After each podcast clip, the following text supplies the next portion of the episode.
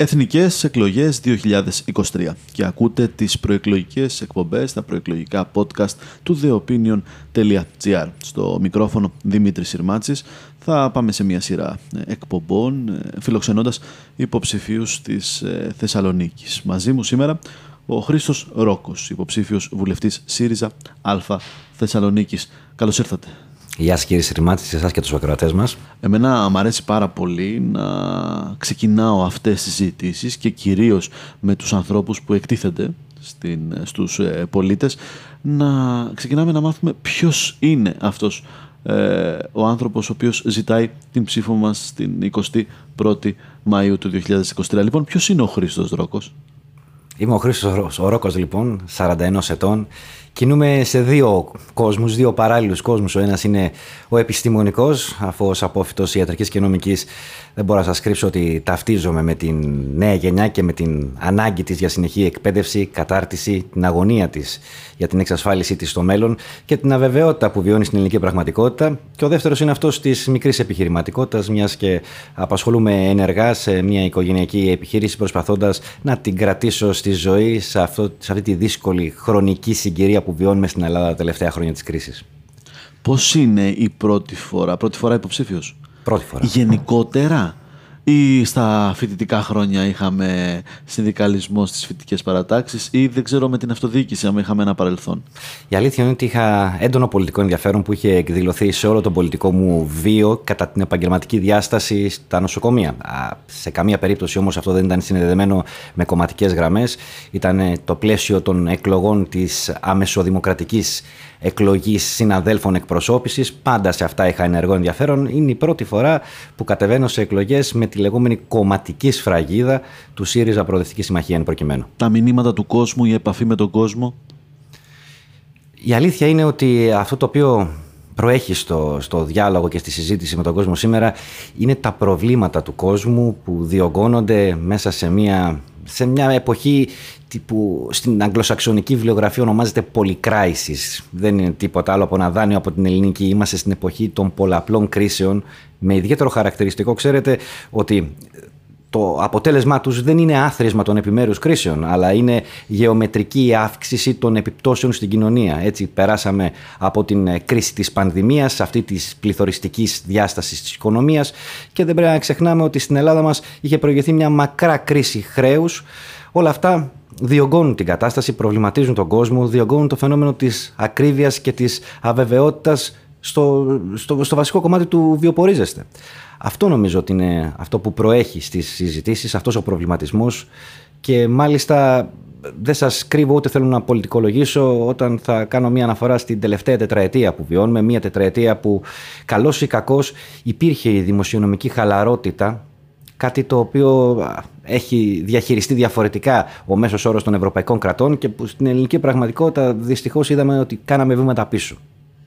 Κάναμε βήματα πίσω γιατί επιστρέψαμε σε μια λογική δανεισμού για να καλύψουμε ε, τις ανάγκες μας ή τις ανάγκες που έχουν δημιουργηθεί και αυτό θα το βρούμε μπροστά μας. Αυτό είναι τα βήματα πίσω της δημοσιονομικής χαλαρότητας, οι απευθείας αναθέσεις. Πώς το εξηγείτε; Τα οικονομικά μεγέθη δυστυχώς μιλούν από μόνα τους. Ε, έχουμε ένα διόγκωση του ελλείμματος των τρεχουσών συναλλαγών. Έχουμε μια διόγκωση της τάξης του 1000%. Έχει αυξηθεί 10 φορές το έλλειμμα των τρεχουσών συναλλαγών από το 2019. Έχουμε αύξηση του δημοσίου χρέους 40 δισεκατομμύρια, 45. 40 δισεκατομμύρια αύξηση του ιδιωτικού χρέους. Ξέρετε, αυτά τα μεγέθη δεν είναι κάτι το οποίο μπορεί κάποιος να υπερβεί εύκολα στη συζήτηση όταν ξέρει ότι θα βρούμε μπροστά μας σύντομα. Και αν μη τι άλλο, αν την τετραετία 15-19 είχαμε την υποχρέωση να ρυθμίσουμε το χρέος, να μαζέψουμε 37 δις για τα δημόσια ταμεία, ε, τα τελευταία τέσσερα χρόνια είχαμε τη δυνατότητα να δαπανίσουμε 50 έως 60 δισεκατομμύρια, πράγμα το οποίο πράξαμε. Και θα το συνδυάσω με αυτό που λέτε. 10 δισεκατομμύρια απευθείας αναθέσεων, κύριε Σερμάτση.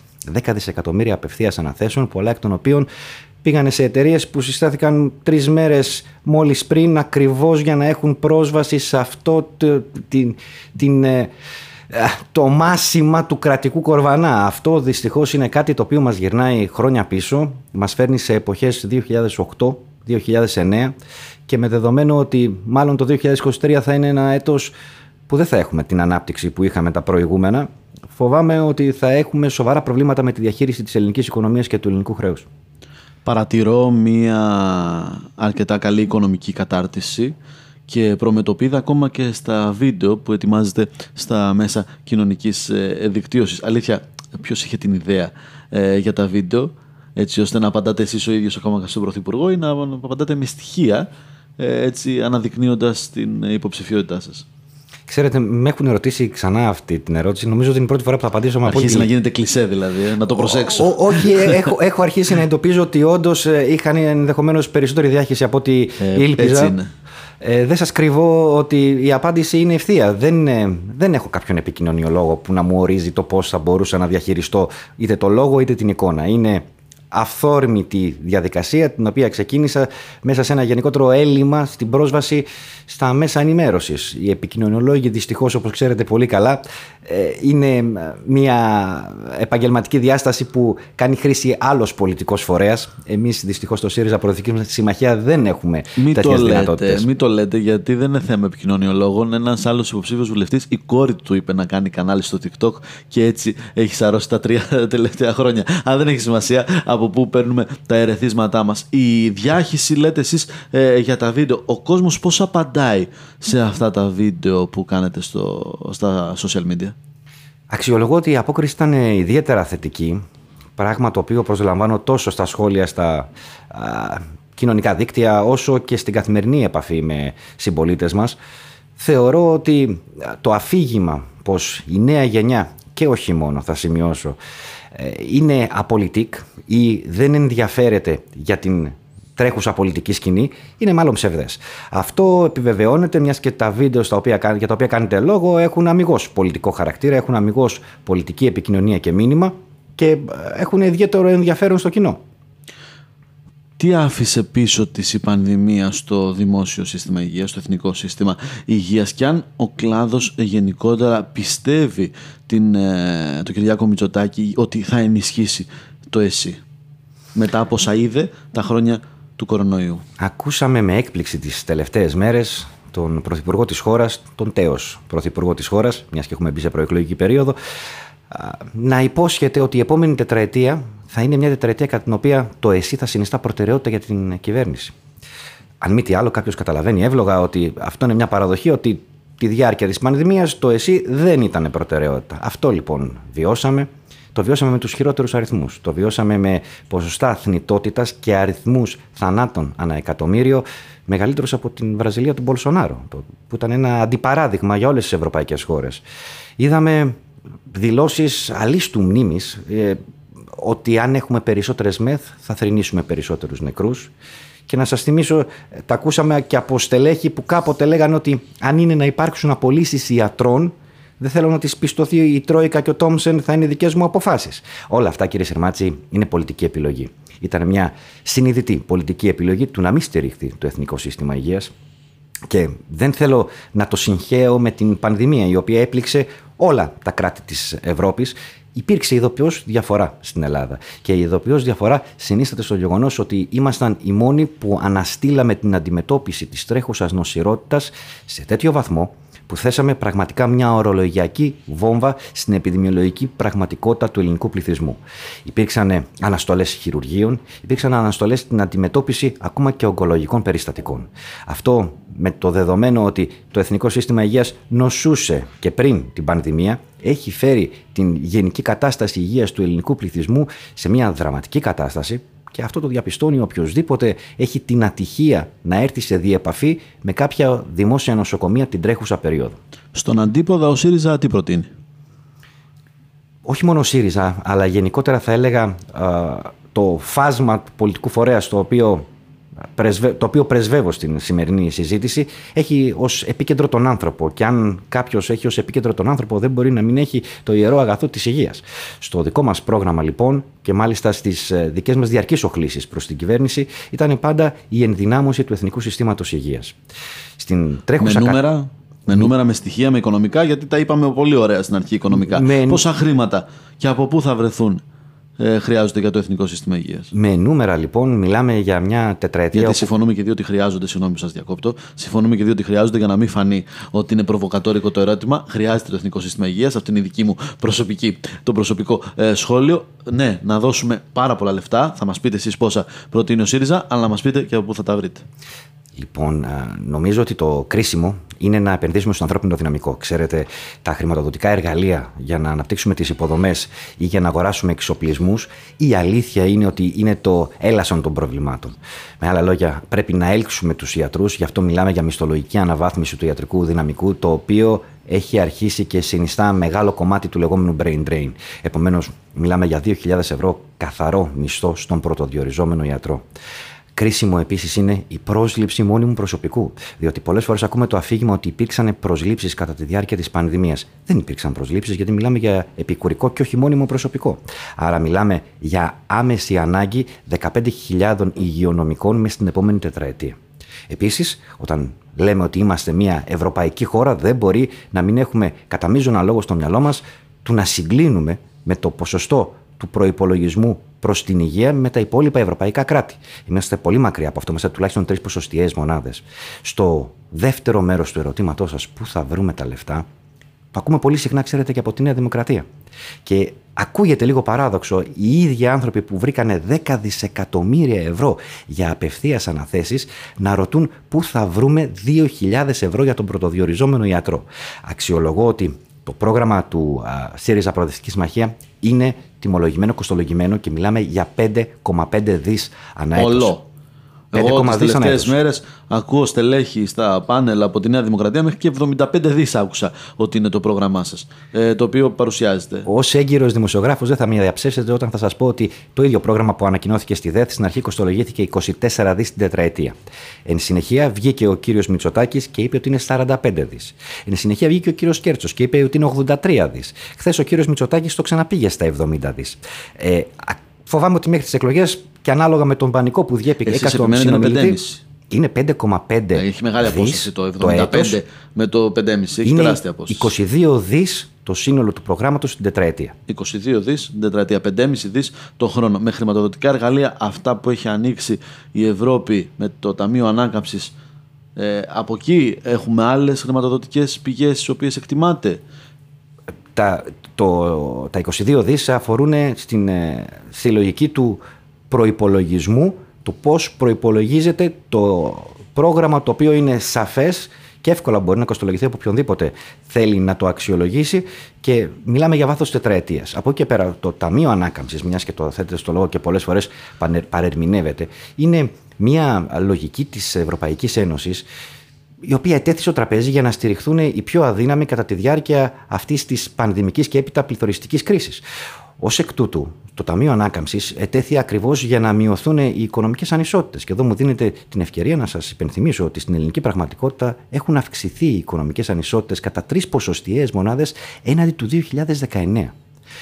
Μόλις 6% των μικρομεσαίων επιχειρήσεων έχει πρόσβαση στη δανειοδότηση και εκεί μπήκε το Ταμείο Ανάκαμψης για να διευκολύνει αυτούς που δεν είχαν πρόσβαση στον τραπεζικό ναι, δανεισμό. Ναι, ναι. Αυτό που βιώσαμε στην Ελλάδα δυστυχώς είναι ακριβώς τα ίδια κεφάλαια να πηγαίνουν σε λίγους και εκλεκτούς. Και θα σας βάλω καλοπροαίρετα, όχι τόσο σε εσάς όσο στους ακροατές μας στο μυαλό, ότι πριν από δύο μέρες ετέθη ε, το ζήτημα από την Κομισιόν να διαρευνηθούν τα 620 εκατομμύρια δανειοδοτήσεων, τα οποία πήγαν σε 13 επιχειρηματικούς ομίλους. Με άλλα λόγια, χρησιμοποιούμε τα χρηματοδοτικά εργαλεία που απευθύνονται σε αυτόν που δεν έχει τη δυνατότητα να ανταποκριθεί στην λέλαπα του νεοφιλελευθερισμού και εμείς τα χρησιμοποιούμε ακριβώς για τον αντίθετο λόγο. Επιστρέφω λίγο στο θέμα του ΕΣΥ και ένα ένα θέμα το οποίο το Πασόκ το βάζει στα προαπαιτούμενα για μια προγραμματική σύγκληση. Με αυτά που έχετε δει στα προγράμματα των δύο κομμάτων, του ΣΥΡΙΖΑ και του Πασόκ, είστε πολύ κοντά σε αυτό. Πάτε μαζί για την ενίσχυση του ΕΣΥ. Θα είναι μια προγραμματική σύγκληση στην οποία μπορείτε να δημιουργήσετε αυτή την βάση για την προοδευτική συνεργασία. Αν κάποιος διαβάσει και μελετήσει τα δύο προγράμματα, έστω και διαγώνια, θα δει ότι υπάρχουν αρκετές προγραμματικές συμπτώσεις.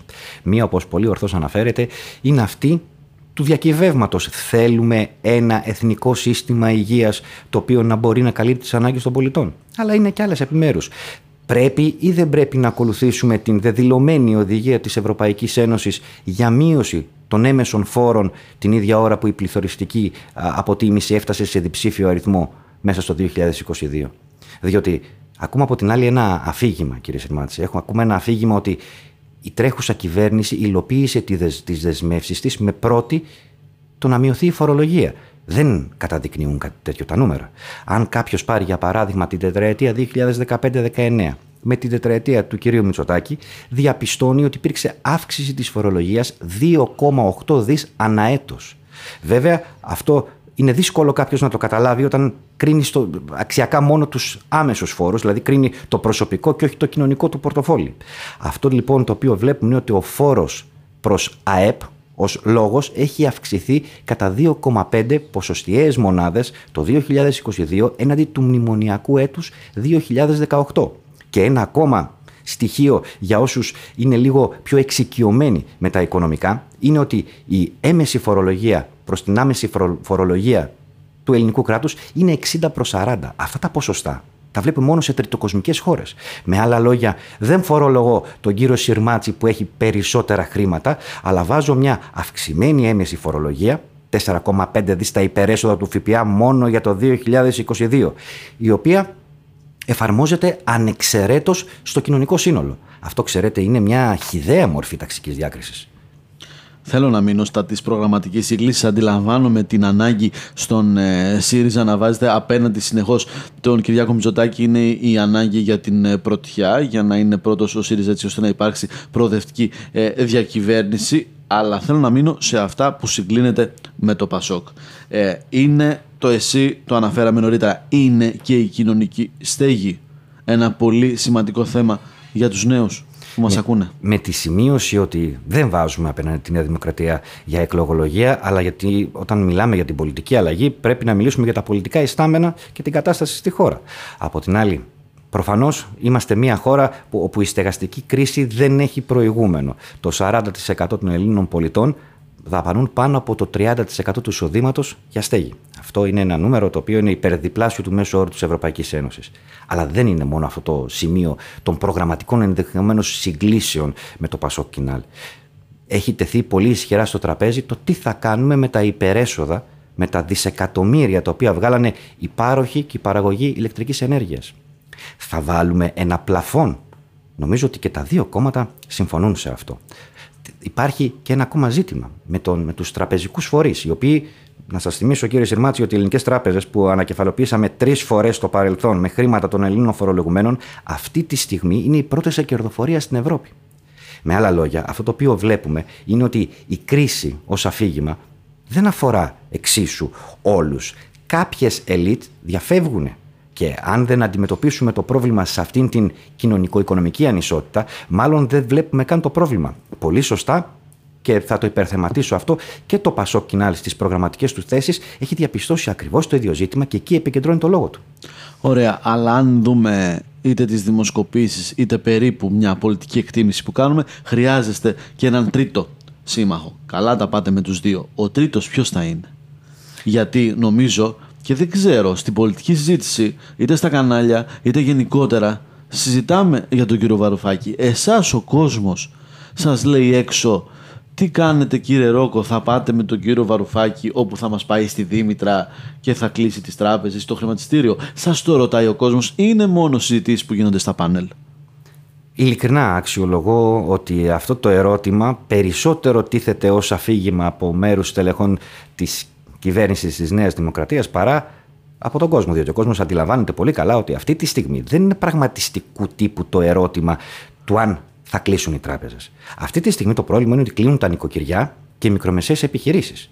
Από την άλλη, για να μην ε, αποφύγω και να μην υπεκφύγω του ερωτήματός σας, δεν τίθεται ζήτημα ούτε διαπραγμάτευσης ούτε καν συζήτησης για σχεδιασμούς οι οποίοι είναι κατά βάση αν θέλετε αναχρονιστικού επίπεδου και βαθιά συντηρητικοί. Όταν μιλάμε λοιπόν για ένα προοδευτικό κάλεσμα και θα σημειώσω ότι το πιστεύουμε πολύ ειλικρινά, γι' αυτό νομοθετήσαμε και την απλή αναλογική, γιατί θεωρούμε ότι ε, η επιλογή του Έλληνα πολίτη στις κάλπες πρέπει να αποτυπώνεται και στο πολιτικό δυναμικό της επόμενης ημέρας. Επομένως, όταν κάποιος πιστεύει αξιακά σε κάτι τέτοιο, απευθύνει ένα ευρύ κάλεσμα σε όλες τις προοδευτικές δυνάμεις. Και εδώ δεν είναι ζήτημα προσώπων, δεν είναι καν ζήτημα κομμάτων. Είναι ζήτημα, όπως πολύ σωστά θέσατε και εσείς πριν στο λόγο, προγραμματικών συγκλήσεων. Το πιο α, σημαντικό κομμάτι που απασχολεί αυτή τη στιγμή την ελληνική κοινωνία είναι τι πολιτική θα παράγουμε την επόμενη μέρα της 21ης Μαΐου. Άρα πάνω σε αυτό το ερώτημα νομίζω ότι είναι το πιο σημαντικό που θα πρέπει να αναφερθεί και δεν έχουμε αποκλεισμούς σε οποιονδήποτε βάλει την, την κοινωνία στο επίκεντρο στο κάλεσμα το οποίο απευθύνουμε και απευθύνουμε και στο Πασόκ αλλά και σε όλα τα κόμματα που θεωρούν αυτόν μέσα στο προοδευτικό χώρο. Κύριε Ρόκο, να κλείσουμε με Θεσσαλονίκη. Είμαστε, κάνουμε, ηχογραφούμε αυτό το podcast μία μέρα με ένα κυκλοφοριακό χάος στην ε, πόλη. Πόσο ατζέντα Θεσσαλονίκης έχει βάλει ο Χρήστος Ρόκος στην προεκλογική του εκστρατεία; Εγώ ως Θεσσαλονικιός δεν θα μπορούσα να μην έχω πολύ υψηλά στην ατζέντα, στις προσωπικές επιδιώξεις στην τριβή μου με την πολιτική, την πόλη μου, τα προβλήματά της και ξέρετε με, με αφήνει ισχυρά ικανοποιημένο το γεγονός ότι κάτι τέτοιο δεν είναι χαμηλότερα στην ατζέντα και του κόμματος του ΣΥΡΙΖΑ Προοδευτική Συμμαχία. Είδαμε λοιπόν τη Θεσσαλονίκη μας να παραμένει φτωχομάνα κατά το λαϊκό άσμα, την είδαμε να μην περιλαμβάνεται καθόλου στο Ταμείο Ανάκαμψης. Είδαμε την πόλη μας να. Θα ήταν, ξέρετε, αστείο αν δεν ήταν τραγικό, να έχει ένα μετρό το οποίο θα μπορούσε να έχει παραδοθεί προς χρήση πλέον κατά όλες τις παραδοχές από το 2021 τουλάχιστον, αν εξαιρέσουμε το σταθμό Βενιζέλου. Και αυτό το βάζω σε μία παρένθεση. Και πλέον είναι αμφίβολο αν θα το έχουμε το 2024 στη διάθεσή μας. Είδαμε τη Θεσσαλονίκη ενώ θα μπορούσε κάλλιστα λόγω της γεωγραφικής της θέσης, ιδίως τώρα που περνάμε από το κόσμο της ε, παγκοσμιοποίησης στην οικονομία, σε αυτούν της πολυπολικότητας, άρα της βράχυνσης των εφοδιαστικών γραμμών, να μην λαμβάνει καν υπόψη αυτό το στρατηγικό της πλεονέκτημα στα Βαλκάνια. Αξιολογώ ότι όλα αυτά απασχολούν πολύ πιο ισχυρά πλέον τον Θεσσαλονικιό που έχει πρόσβαση στην πληροφορία, αντιλαμβάνεται αυτά τα προβλήματα και τα βάζει στο επίκεντρο της συζήτησης. Για μας και αυτό είναι ένα ζήτημα αξιακής και κυρίως οικονομικής διάστασης που πρέπει να τεθεί σε προτεραιότητα. Σας ευχαριστώ πολύ. Καλό αγώνα, καλή δύναμη, καλή επιτυχία. Εγώ σας ευχαριστώ θερμά για την πρόσκληση. Ήταν ε, ένα προεκλογικό podcast από το theopinion.gr. Ήταν μαζί μας ο υποψήφιος βουλευτής του ΣΥΡΙΖΑ στην Α Θεσσαλονίκη, ο κύριος Χρήστος Ρόκος. Στο μικρόφωνο Δημήτρης Συρμάτζης. Να είστε καλά. Ή στο επανακούιν.